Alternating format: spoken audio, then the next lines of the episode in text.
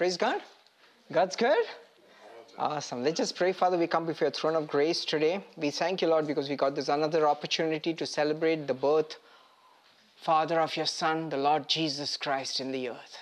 We are so grateful, O Lord. We are so grateful. We are so grateful, O Master. Father, reveal through your word, O Lord, what it means to have the light of the world come from heaven to this broken earth. And Father, let miracles and signs and wonders attest to your presence here in this house. Because nothing can replace the testimony of the Lord Jesus as much as signs and wonders done in your name, Master. For those are the works of the Father done on the earth through your Son, Jesus, that the Father will be glorified in our midst. We thank you and we worship you. Reveal through the scriptures, O Lord. In Jesus' name we pray. Amen. Amen. God's good? Amen. God's good. Awesome. We, we've been, uh, this year has been powerful in terms of the, what the Lord has been sharing to us in terms of receiving from a good Father, right? And last couple of sessions, we've been seeing how to receive from this good Father. Uh, and the key of the whole message is that you'll learn, and I want you to go back and meditate on it, read it, and continue to explore on your own. The more you see the Father good, see, he is full of good. He's full of tender, loving mercy. All the religions on the earth have a picture of God being powerful, but they never know as God being very tender, loving, and abundant in mercy. That nobody knows. In fact, it would be surprising that even the Christians don't know that, right? We grew up learning about being afraid of this God, a God of the Ten Commandments, the God of Mount Sinai. But that's not the God of the Bible. The God of the Bible is, he is full of compassion. That's how God wants to know. When Moses wanted to see, Lord, show me your glory, God, he showed him as God who is full of compassion. I mean, Moses was completely shocked by that revelation on that mountain. He was like, he was expecting God of great power, right? Because he had seen that. But he saw a God of full of compassion. That's what God wants to be known. And, but still man never got it until he sent his only son on the earth. And then finally, Jesus spent three and a half years on the earth, and finally Philip, at the finally, before the day, I think a couple of days before the crucifixion, Philip comes and says, Jesus, show us the Father. It's like, because they saw Jesus as very loving, very patient, never gets angry with them, never rebukes them. But they still think Father is tough, tough right? So it's like, show us the Father. So Jesus is like, Philip, how long have I been with you? So he's like, three and a half years. He didn't say that, right? But he said, if you have seen me, you have seen the Father. So he's saying, my Father is just like me. What do you think I'm doing? I'm just doing what the Father is telling me to do. So this compassion is his idea. Man, that just blows people's mind, right? The Father is very compassionate. The more you see the Father compassionate and loving and merciful, the more you can receive that goodness from the Father. That's how you receive. You've not received so many years is not because the Father is not good, because you see him as hard. In fact, there was this, he gives this parable, and I, uh, I wanted to share that last time, but I missed that. He said there was a guy who, who owed a master thousand talents. That's like almost, I think in today's world would be one hundred billion dollars equivalent, one thousand talents. So he could not repay this master. So he came to the master, and the master said, said, I beg you, have patience with me. I will repay you all. Is that, is that true? Can he repay him all? He cannot, right? But, but the master had compassion on him and let him go. But the master, before he could have compassion on him, he said, I let him be sold, he along with his wife and his children, and my debts be repaid. That's a good idea, right? If you are sold, I would get my debts repaid, correct? That's good for the master. But the guy said, no, have patience with me. I will repay you all. So the master had compassion on him and said, okay, fine. and later on he let him free. Now let me ask you a question. Was the master's debts paid? No. Correct? Correct? So that is compassion, but the master's debts are not paid. You know, the master was right in saying he be sold, because what was the plan of this master? He was going to be sold to whom? Now that you know the gospel of the Lord Jesus Christ, who was he going to be sold to? He was going to be sold to his son. And his son would pay him back. And then his son would set him free. And then the son could say, whom the son sets free is free indeed. That's the mystery of that passage, right? He never knew that because he thought that this master is a hard master. So he, he goes and does the same to another man. And the other guy also said the same thing to him. He said, I will repay you all. Because the master cannot help you if you constantly in your mind think that you one day can pay him back. That's deception. They, that's you can never receive from the Father. The way you receive from the Father is, Father, I cannot repay you nothing, but I trust in your compassion. Let me be sold to your son. I trust your son. See how the master said, let him be sold with his wife and children and his goods to the, to who, I know it's the son, but look at the compassion of God. He didn't want to separate his wife and his children and his goods from him. That's compassion. Even in that, you see the compassion of the master. He wants to keep you safe. So that is why God says when the gospel of Jesus Christ is preached, repent and be baptized, you and your household. He's not just wanting happy that you got you. He wants to keep you together. That's the compassion of the Father. Awesome. We had five minutes to go on, so we got still time. But I wanted the message. You know, the Christmas message started way, way back. Which chapter? Which book of the Bible? Where's the message of the Christmas? Where does the message of Christmas first shows up? Do you know where the message of Christmas first shows up? Keep going back, keep going back, keep going back. Genesis three, okay? Anybody else? Thompson? Oh, you said Genesis. You're not loud enough. You're not loud enough, okay? You have to be affirmative, loud, okay. Genesis three, anybody else, any other suggestions? I say earlier than Genesis three. Genesis one? Genesis one is very close. Where in Genesis one? Where in Genesis one? Can you show me Christmas in Genesis one? Let's go, let's go to Genesis. Uh,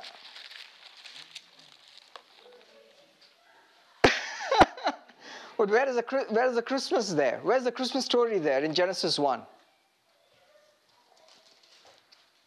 Okay. So let, follow with me and you'll see Christmas like you've never seen before. In the beginning, God created the heavens and the earth. Correct? How do you think he created the heavens and the earth? Was it good? Yes. Right? All things that he makes are good. Right? Okay, then let's read the next verse. The earth was without form, was void, and darkness was on the face of the deep. Something is not right on the earth. Not in heaven, but on the earth. Something has happened. How is there darkness on this earth? How is it empty? How is it without form? Almost reflects the world that we live in.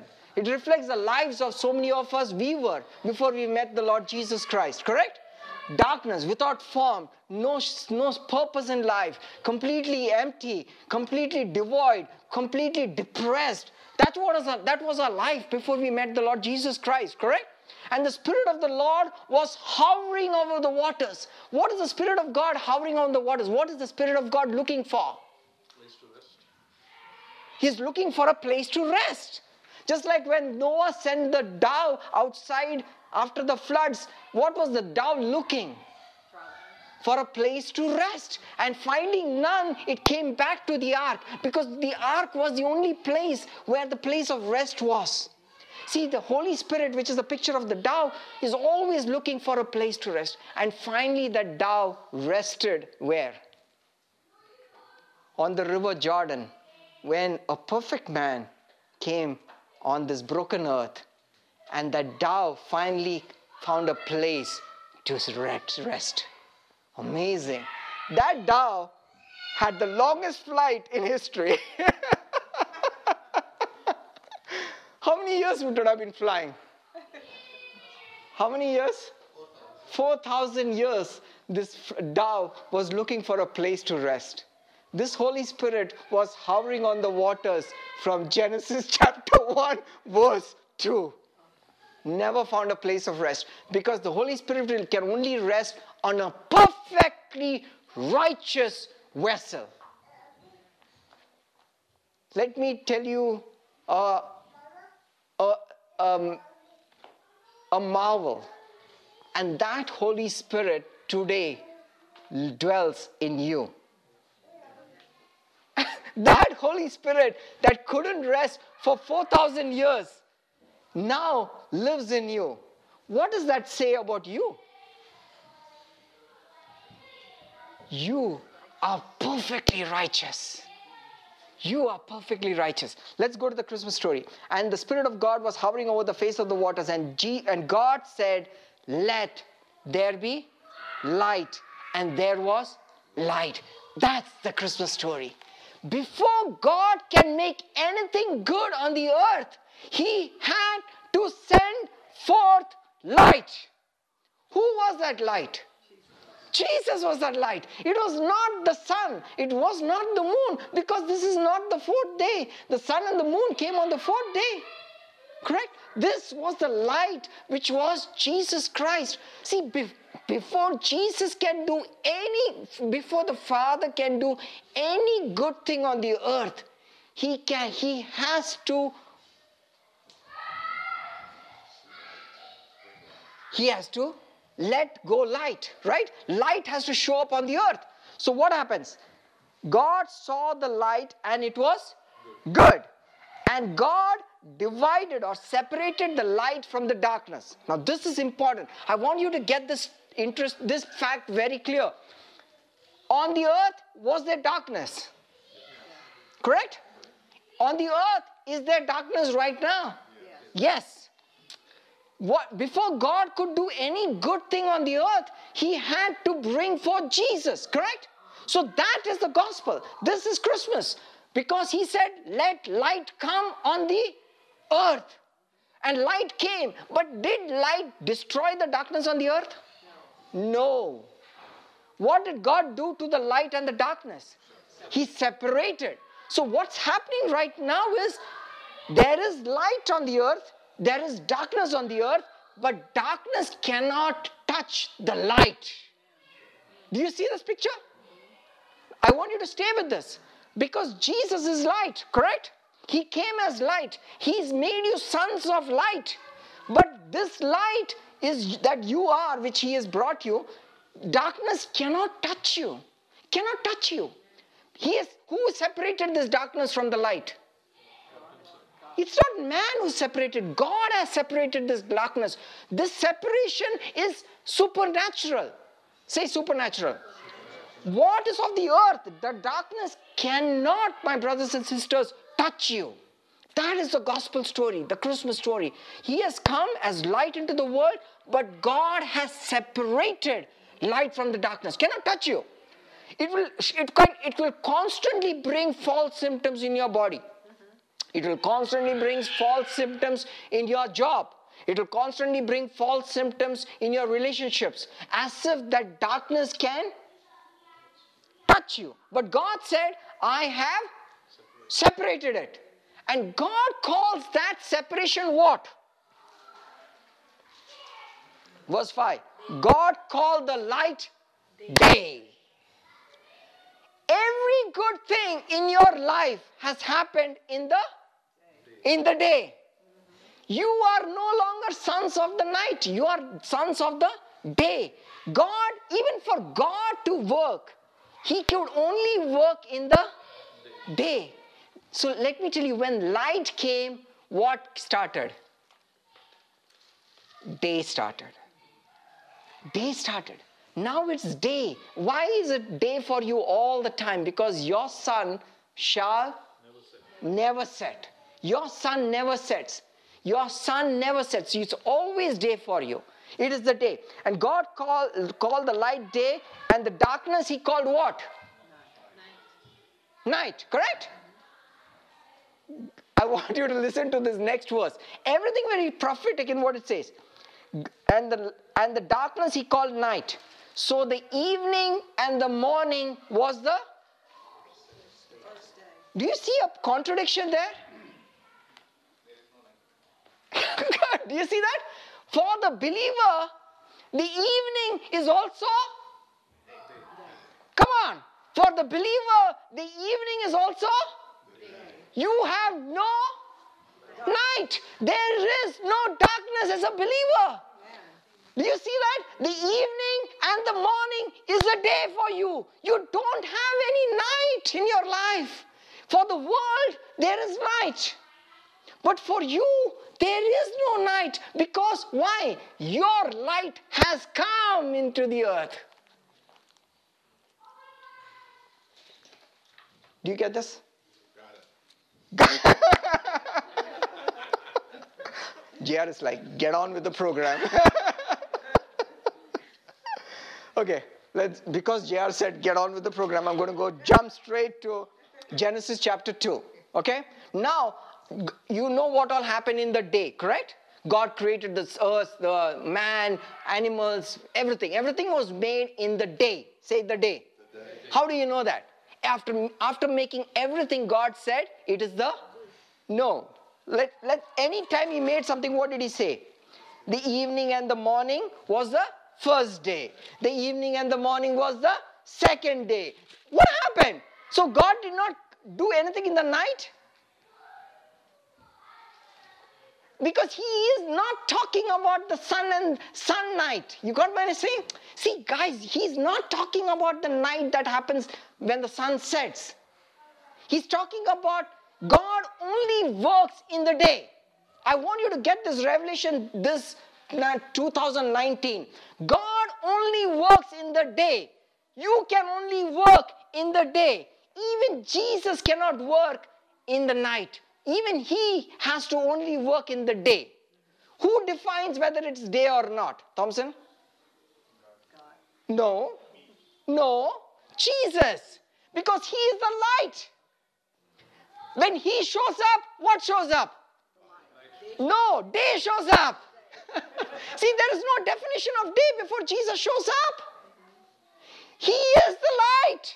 You know what I mean? This is what the Holy Spirit has been telling me last couple of weeks. He said, we are always looking to use Jesus to get good life. We are always looking to get Jesus to get eternal life. We are always looking to Jesus to get to the truth. We are always getting to Jesus to get the solution. Jesus is the solution. Jesus is the life. Jesus is the truth. He is the destination, not just your journey. Hallelujah. He is the light. Man, what are you? It's like, Lord Jesus, I want you in my life so that I can have a good life. Sorry, L negative. He is the life. So when the rich young man, young ruler came to Jesus and he said, what good thing that I must do? Sounds like a rap. What good thing that I must do to get eternal life? He missed the point. Why? Because eternal life is standing before him. He is your life. What is it like? Oh, if I have enough money, then I will go to, uh, I, I'll have a big house. If I have a big house, then I don't have to worry about this. Then I can go to Disneyland. When I go to Disneyland, I can uh, enjoy some time off. Then finally, when I sit there, I can relax. And finally, when I relax, I can... What do you want? What do you want? Ultimately, I can be happy. Jesus is your happiness. He is your destination, not just your journey. Amen? Jesus is the day. Okay, let's go to Genesis chapter two. Genesis chapter two. Now, Jesus, now God is writing, after all that he did, God is now giving a summary of all that he did. Okay? Correct? So this is what he says.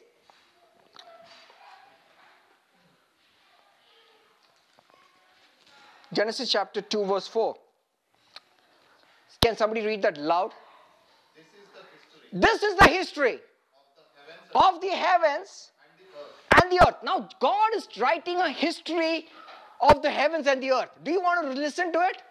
I was like, if God writes the history of how he made the heavens and the earth, he has, he just finished John, Genesis chapter one, saying the whole thing. But he's again repeating it in one succinct verse. He's saying, this is the history of the heavens and the earth when they were created. When? When they were created. When were they created? In the in the day. In the day. Because God is again telling in Genesis chapter two, I did not make anything at night. I created when Christmas began. See, Christmas had to is important not just for you. Christmas is important for the Father. Because God, the Father, could not do nothing without his Son coming to forth. Light had to come forth for God to do anything in heavens or on the earth. Light be. That's when everything started. That is why now it makes sense when you go to John chapter one. Let's go to John chapter one. Come on. Run, run, run. Because we got twenty minutes. John chapter one. John chapter one.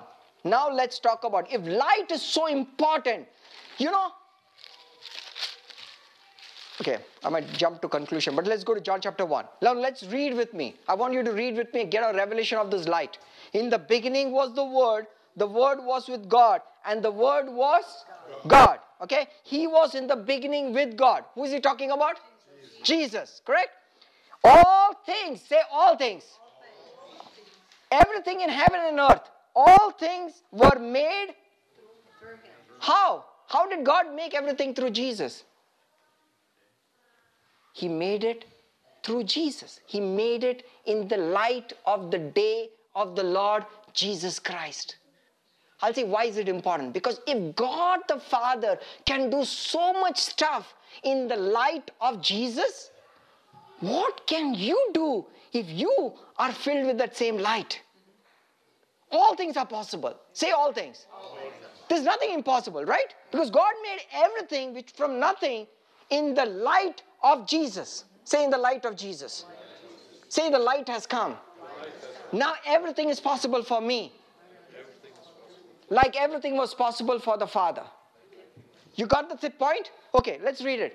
All things were made through him, and without him, nothing was made that was made. Is it only on in heaven or also, uh, only on earth, or was it also in heaven? Everything. How do you think he made angels? How did he make angels? Through Jesus. How did he make heaven? Through Jesus. How did he make all creation, the stars? Through Jesus. Everything he made after Jesus went forth. Went forth. Light went forth. Light went forth. Got it? Okay, let's read the next. In him was life. Verse four. In his, in him was life, and the life was the light of men. Jesus' life is your light. I want you to kind of, kind of, kind of let it, let it sit in your bo- in, in your mind. Let it get into your system. Jesus' life is your light. Do you get it? Jesus' life is your light. Jesus' life is your light. The, Jesus' life is not for you to replicate. No, no, no, no, no. You got it wrong. It's not a demand. It's a supply. You turn on the light so that you can supply light to the bulb? No. This light burning bright helps whom? Helps me. Am I of any help to it? No. When I turn it on, is it for me to try to be like it? No. His life, this light burning so bright, is beneficial for me. Say beneficial for me. That light has been sent for me. His life is my light. You got it? His life is not for you to become like him. You missed it. Because that's exactly what the... Am I screaming? I think I'm screaming, correct? because, because this revelation is huge. Because the rich man was trying to do what the other thing was. He said, what must I do to be like you? Jesus saying, keep the commandments. Because Jesus is trying to tell the rich young man, you cannot ever become like me. I'm sorry. You missed the point. I have been sent to you. I have been sent to you because you need me. I have been sent to you. If you believe that I have been sent, my goodness, the blessing that flows into your life. You know, there are the word sent is recorded fifty-five times in the book of John. John repeats. In fact, Jesus said, if you believe that I have been sent by my Father, the Father will give you whatever you ask. I'm, whoever has ever heard that message, if you believe that I have been sent by my Father, if you just believe that this light that has come, I have been sent to you, if you believe it, done. Whatever you ask in, in this world, whatever, the Father gives. Then you say, but Anil, I don't see it manifest. Hold on. Do you think Jesus is a liar? Okay, if your natural eyes cannot see it, is not God's problem. But Jesus says, if whatever, because you believe that I have been sent, if you believe that, whatever you ask, the Father gives. Whatever, whatever. Because I'm telling you, what is not possible in the light of the Lord Jesus Christ? God made everything in that day. Let's keep going. And the light shines in the darkness, and the darkness does not overtake it or comprehend it. Same question. The darkness cannot overtake it, cannot touch it. The light shines in the darkness. Okay, keep reading. There was a man sent from God. Correct. Whose name was John. Okay. This man came for a witness. Okay. To bear witness of the light. You see the, you see the emphasis? John is talking about what? About the light. Remember the light, which, which light is he talking about? What showed up in Genesis chapter one, verse three. That light, he says, John has been sent by God to bear witness of this light. What, keep reading. That all through, might, that all through him might believe, believe that he was not that light, but was sent to bear witness of that light. Okay. That was the true light which gives light to every man. Okay, underline that in your Bible. That was the true light which gives light to every man coming into the world. Say every man. Every Hindu, every Muslim, every agnostic, everybody. I'm sorry about it. You're, you're born in darkness. Remember, the earth is without form and there's darkness on the earth. God never destroyed the darkness on the earth. It is still there, but the light has come, but there is a separation, correct? Now it is a choice of the darkness. The only way you can become sons of light is by seeing the light, by seeing Jesus Christ. He says, this light gives light to every man coming into the world. Okay. So, he was in the world. And the world was made through him. Okay. And the world did not know him. He came to his own, and his own did not receive him. But as many as received him, to them he gave the right to become children of God, to those who believe in his name, who were born not of blood, nor of the will of the flesh, nor of the will of a man, but of God. And the Word became flesh and dwelt among us, and we beheld his glory, the glory of the only begotten of the Father, full of grace and truth. John bore witness. That's, that's enough. Yeah, that's enough. And again, let John chapter three, you remember John chapter three, verse sixteen, right? John chapter three, verse seventeen says, he who believes in him is not condemned, but he who does not believe is condemned already because... Sorry, uh, for God did not send his son into the world to condemn the world, but the world through him might be saved. We know that. But this is condemnation, that light has come into the world. Say, light has come into the world. Light has come. It came, has come into the world. But men loved darkness rather than light because their deeds were evil. John chapter three, verse twenty. For everyone practices evil, hates the light, and does not come to the light, lest his deeds shall be exposed. But he who does the truth comes to the light that these deeds may be clearly seen that are done in God. Okay, so I'm going to take just two passages, two verses, and then we'll close. A lot of people, remember this passage says, men do not like this light because their deeds will be exposed, correct? That's one of the biggest reasons why people stay away from Jesus Christ. One of the biggest reasons believers are afraid of Jesus is because they think that their deeds are going to be exposed. Their weakness is going to be exposed, right? One of the biggest reasons why God, people don't accept Jesus is because they feel Jesus, be, Jesus, what's that? Judge them. Judges them. What else? Condemns them. What else? What are, what are the biggest reasons why people don't love, want to come to Jesus? What's that? Punish them, came to judge them, punish them, condemn them, right? Is that true? No. But what the Bible says is, he, he, but he who does the truth comes to the light that his deeds will be clearly seen that have been done in God. Let me ask you a question. Have you come to the light? Yes. Yes, correct? Are you afraid of this light? No. Why? Isn't your deeds exposed in this light? But it says, you sh- you're proud of your deeds because it's done in God. Doesn't make sense, right? Doesn't make sense. It's like, what's going on in this light? That obviously this light is not like the light that makes ro- roaches run away. Right? You come in the night after a late night party or something and you turn on the light and you see roaches running, not in your house. Let's believe that. Okay, you need Romex or some pest control going on there. But that, you know, that's like the worst feeling, you know, when light shows up and roaches run. But when light shows up in your life, you don't run from Jesus because this light does something very unique. And I want you to understand this. What has this Jesus light come into your life? I want you to go quickly to Light Meets Darkness, the Christmas story in John chapter eight. John chapter eight. John chapter eight. So I'm going to read this. Now Jesus went to the Mount of Olives. Now early in the morning, when does he go? So that means it is what? Day or night? Day. I love it. It's daytime, correct? Get ready for... See, the Holy Spirit never mentions words as for unnecessary information. Why does the Holy Spirit has to mention the word that it is morning? Because he's saying that what? What? It is day. This light is going to do something. And I want you to know what this light does. Okay? Are you ready for this adventure of this light?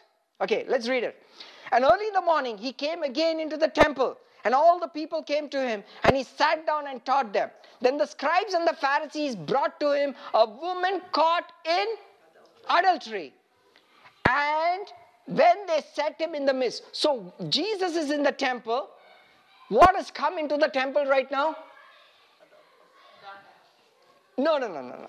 When Jesus came into the temple, what has come into the temple? Light. Light has come into the temple. What do the Pharisees bring into the temple? Darkness. Darkness. What darkness? A woman caught in adultery. Even till today, all sins are permissible, but adultery, even the heathens loathe. Correct? They somehow, there is something in their body, like, ah, you should not be unfaithful to your wife. Right? They try to cover it up, but still, there's still a scandal. Correct? There's still a scandal. With all the perversion in the world, there is, because it's in, in, in, the, in the world's sight, that is the epitome of sin. So, they bring the epitome of sin into the very presence of light. So darkness meets light. Let's see who wins. Okay, let's see who wins. Okay? Let's see who wins. And they said, teacher, this woman was caught in the adultery in the very act. That's interesting. We're not going to get distracted in this. It's like what? They had Nest cameras sitting out there in the very act? Or people were like peeping through the windows? Or what? And And for them to drag this woman from some house in Jerusalem all the way up to Temple Mount, into the temple, into the high stairs, into the very treasury. I mean, man, these guys had a plan. I was like, this is not, this is not like suddenly they thought of the woman. They had They had schemed this. This is, this is Satan saying, let's see what light does to darkness. Because justice has to be met here. God is using, Satan is trying to use the law against God. That's very powerful. That's very powerful. Now Moses in the law. See, at the center of the world, in the midst of the darkness, is the law condemning you.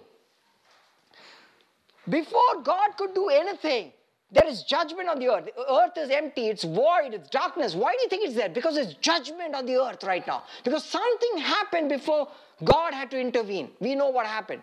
Satan sinned. And he was cast down to the earth. And that is the place. Now judgment is per per pervasive. God chooses this location for his greatest act of compassion, the greatest act of mercy, the greatest act of creativity. He uses this very place where Satan has been banished. Amazing. That's the wisdom of God. He's saying, your darkness cannot overtake my light. Jesus, God's, God the Father's trump card is what? Jesus, the light. Correct? Let's look at this. Teacher, now Moses in the law commanded that one should be stoned, but what do say you? They said, testing this. But Jesus stooped down and wrote on the ground with his finger as though he did not hear. He wrote on the finger. When was the last time that God wrote something with his finger? The law. The law. So God is saying, I wrote the law. Who wrote the law? Jesus. Jesus on Mount Sinai gave them the law. He says, see, just like Jesus, the rich man came and told, what must I do to be, get eternal life? What did Jesus give them? Come on. What did Jesus give the young man who boasted in his righteousness? He gave them the law. When Israel came on Mount Sinai boasting about their righteousness, Jesus gave them the law. He says, I am the one who wrote that first time. I can write it again in case you forgot. So he starts writing. Correct? This is the hand of God writing on a stone granite floor in the temple. That means this granite can be pierced, right? I mean, seriously, this can just turn into, in fact, the Bible says, historical record says, when God wrote on a stone on Mount Sinai, that aluminum oxide in the rocks completely transformed and become sapphire. Because there was so much of heat, and historical record says that two tablets of stone were sapphire stones because so much of heat came on that. So, but look at, kept reading. And he wrote, and he did not hear. And when he had continued asking, he, he raised himself up and said, he who is without sin among you. Look at the verse seven. He raised himself up. See, God, the way he solves the sin problem is by raising. Who, who raised him up? He himself raised him up. That himself is very important. God paid the price himself. When, when Isaac on Mount uh, Moriah, he said, I see the fire. I see the wood. Where is the lamb? In your life, you're constantly going to see this. You're going to see the judgment of God, and you will see Your, your position as wood. When fire meets wood, who wins? Fire wins. So Isaac is saying, I can see fire, I can see the wood. Who is? Where is the lamb? Because if I don't see the lamb, guess what? I am going to die. Did Isaac die on that mountain? Because what showed up? The lamb showed up.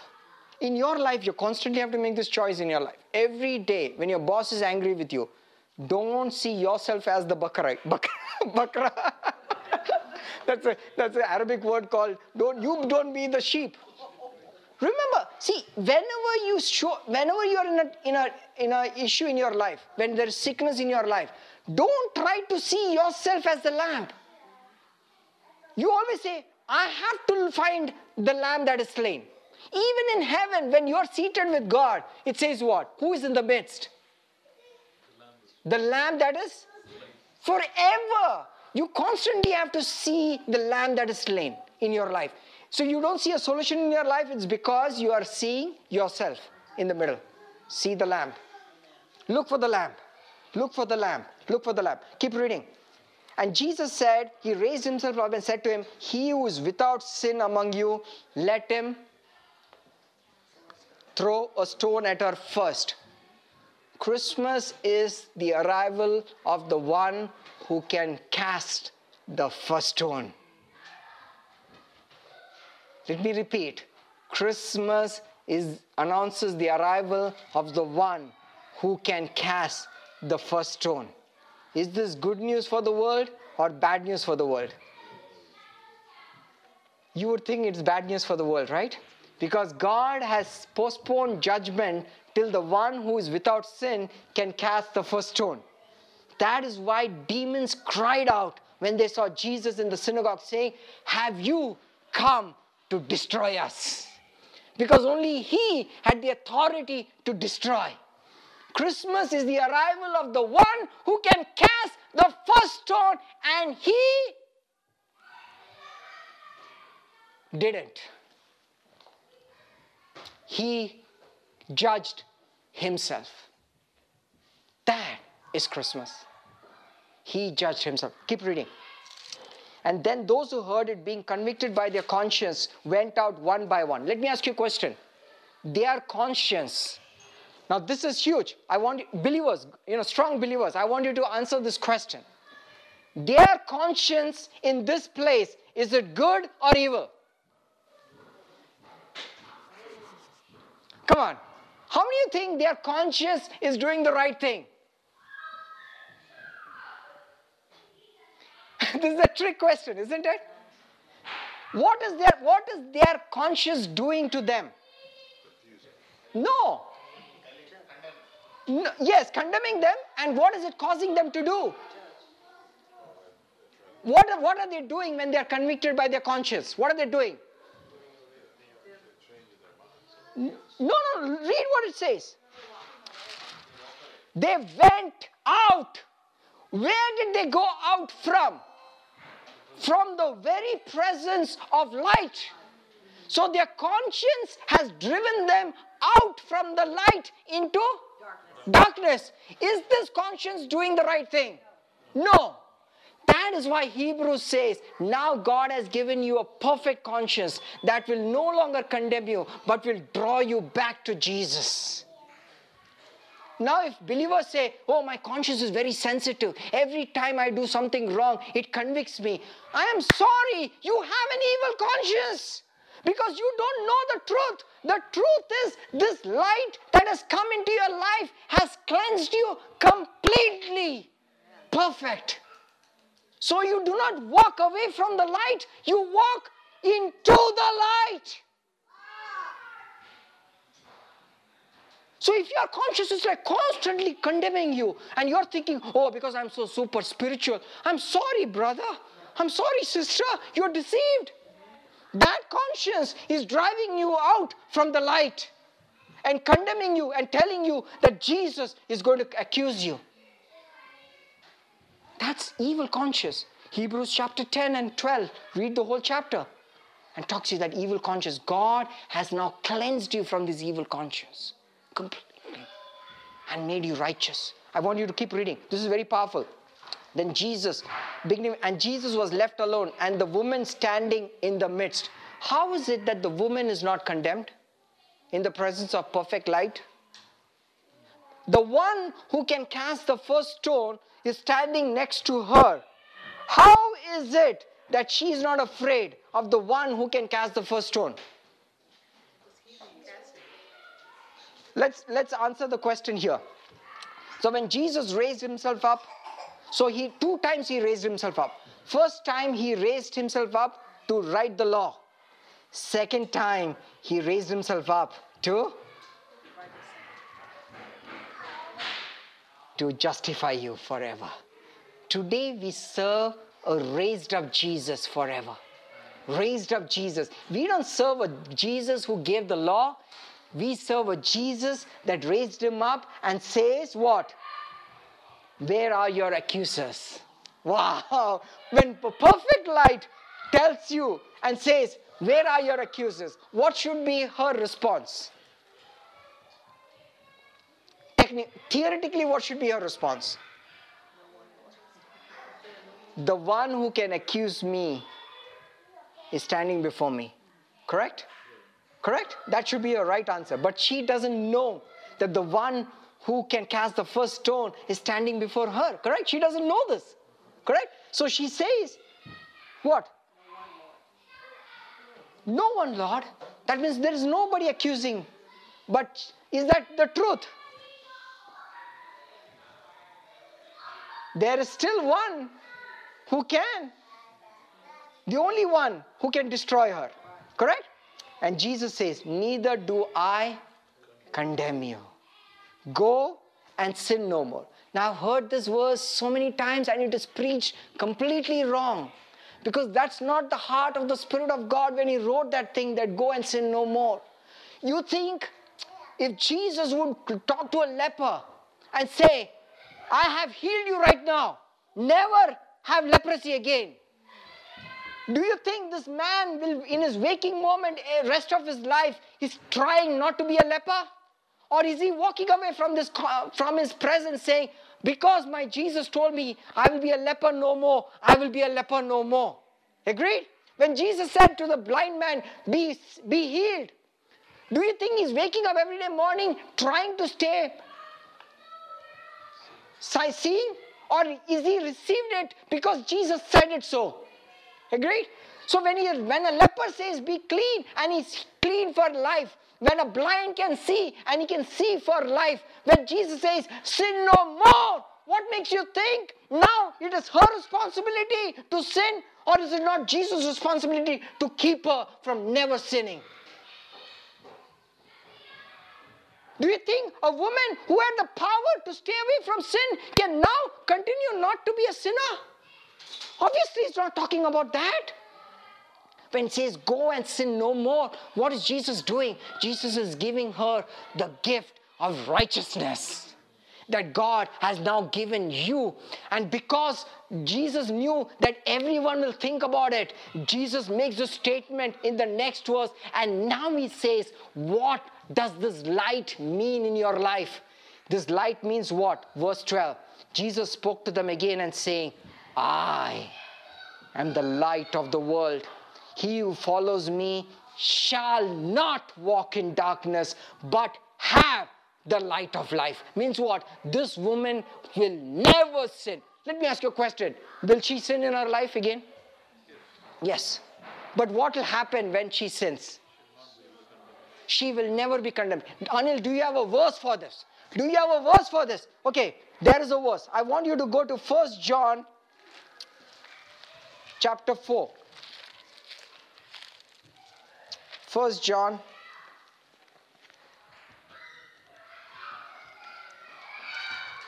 Okay, let's read verse five, verse six. I don't want you to get distracted. This is Satan's power. If you get this revelation, you will start receiving stuff in twenty twenty like you've never done before. Are you ready? Correct? This light does not expose you, my brothers and sisters. This light justifies you. Therefore, you can walk into this light every day because you are justified. You have the gift of no sin. When God says, God the Father through his Son says, leprosy no more, means leprosy no more. It has nothing to do with the leper. Do you get this point? So when he says sin no more means what? No, never will I ever see you as a sinner. Never, never, irrespective of what you do. You say, but that is blasphemy. I'm sorry. This is what the light does. Let's, do you have a verse? And I'll close with this. Read the verse. Let's read uh, First John chapter, uh, First John chapter one, verses five and six. This is the message. Did, did everybody get this verse? Everybody get this verse? I want you to read this. Okay? This is the message which we have heard from him and declare to you that God... Wow, God is light. Again, we are talking about light. In him, there is no darkness at all. God is light. In him there is no darkness at all. If we say we have fellowship with him and walk in darkness, we lie and do not practice the truth. That means if you say that you are a sinner, what are you doing?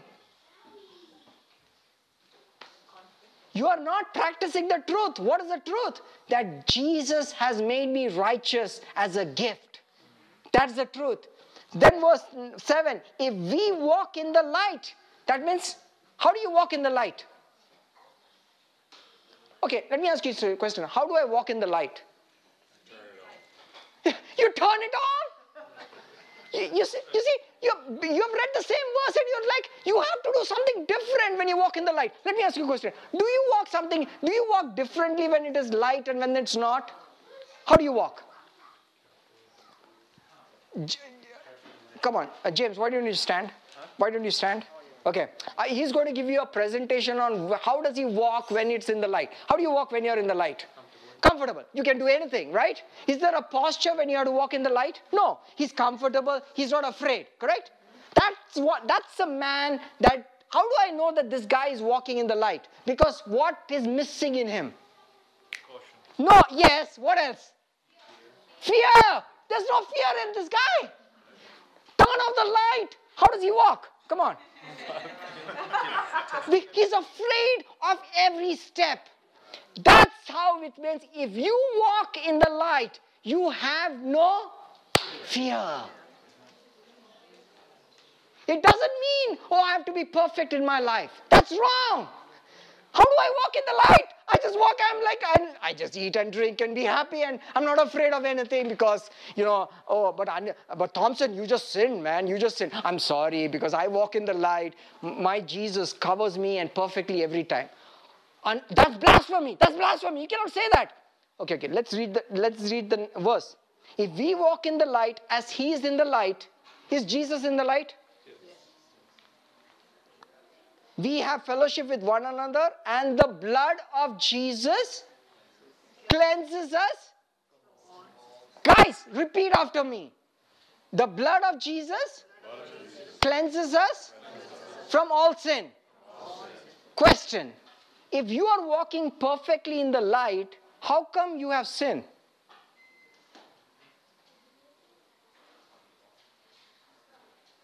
That means what? What does that mean? That means even when you sin, because you are in the light, the blood of Jesus cleanses you and keeps you without sin. Make the sense? See, if there is no sin to cleanse, how can the blood cleanse you? That means when you walk in your daily life on the earth and you fall, you make mistakes, you do foolish stuff, you can still get up and say, I walk in the light. And my Lord will never find fault with me. Do you get this revelation? Light, my brothers and sisters, has come into the world. And this light is separated from the darkness. And the darkness cannot overtake it, cannot touch you. But he says, I deserve these bad things that are happening in my life. I'm sorry, you're deceived. Bad things cannot happen into your life because you are not in the darkness. You are in the light. So you are unnecessarily receiving it by your act of your will. You do you see it? And I don't have time to go into four pages of notes, you know. So we'll have to close with this. But let's go in this, that light has come into the world to not expose your darkness, but to cleanse you, to justify you. And the way you receive this light is by seeing Jesus. And we'll take this in the next session and we'll talk about it, that you live in the day. Let's just pray. Father, we come before your throne of grace. We worship you. We thank you. Thank you. We praise you. I just want you to open your eyes in your spirit. You keep your eyes closed right now, but open your eyes in the spirit and see Jesus. See Jesus. I know you made mistakes. twenty nineteen, year of mistakes, failures, problems, issues, decisions that you should have not taken. You, have, you, you suffered unnecessary consequences about it. But God says, I don't want you to see through those eyes. I want you to see me as full of light. And the, your eye is the lamp of the body. when you see Jesus full of light, that window will bring in all light into your body, and you will start receiving all good things in your life. That Jesus who came down from heaven into this earth as a perfect light, his life is your light. Aren't there twelve hours in a day? No man can work in the night. Walk while it is still light. It's the daytime for you. Your gate shall never be shut by day, because there is no night here in your life. Therefore, your gates are always open in two thousand twenty and beyond, because there is no night in your life. And you start receiving the good things in your life and practice the truth. As First John says, practice the truth. Practice believing that you see the one who cast the first stone has already judged himself. Jesus says, I've come to judge no one. But if I judge, my judgment is true. But yet I have come into this world for judgment.